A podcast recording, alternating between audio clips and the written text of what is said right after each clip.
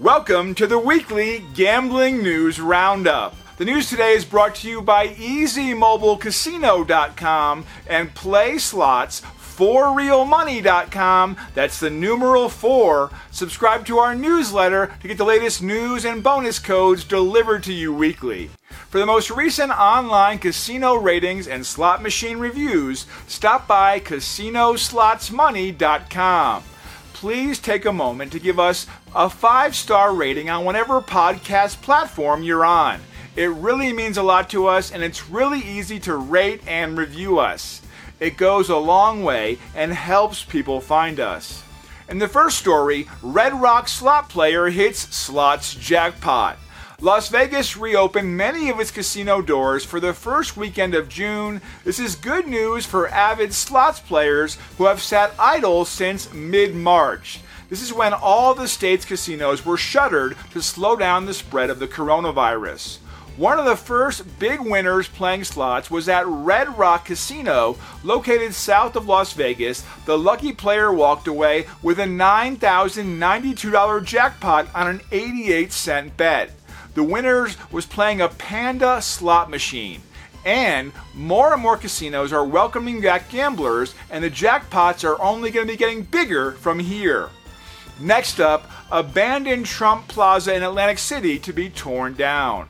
One of the biggest eyesores on the Atlantic City boardwalk in recent years was the old Trump Plaza. The property is owned by real estate mogul Carl Icahn.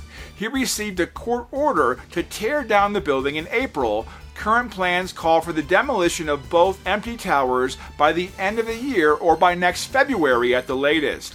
Atlantic City Mayor Marty Small Sr. announced those plans in a press conference last week there was no mention of Icahn's future plans for the oceanfront property. The major is interested in working on future development plans with whomever owns the property. In the next story, a $1.1 billion Biloxi casino project in the works. This proposed Biloxi Casino Resort would be the most expensive casino project in the Gulf Coast region of Mississippi. The site is the former Broadwater Beach Resort. The company behind the proposal is Broadwater Development LLP and plans for a casino, hotel, and spa. Also included is a golf course and an indoor outdoor entertainment center. The entire property covers 266 acres, including a portion of waterfront to house a marina. The property has sat idle since Hurricane Katrina ravaged this area in 2005. It was once the site of the President Casino. This was a $17 million floating casino the size of a football field. In the last story, Wind Creek Hospitality CEO looks to the future for Pennsylvania Casino.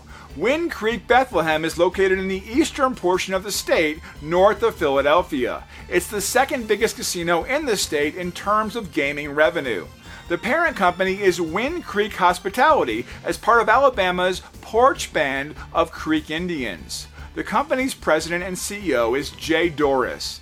Beyond the current plans of reopening the casino's doors, there are still big plans in the works. Closed since mid March due to the coronavirus, there is no timetable right now for reopening. The 4th of July holiday weekend is a logical target. Dorris is still hoping to break ground on a $100 million hotel expansion project late this summer. Remember to visit EasyMobileCasino.com and play slots forrealmoney.com. That's the numeral four. And subscribe to our newsletter to get the latest news and bonus codes delivered to you weekly for more updates. Please share this podcast on social networks. Remember, for the most recent online casino ratings and slot machine reviews, stop by CasinoSlotsMoney.com. That's your weekly gambling news roundup.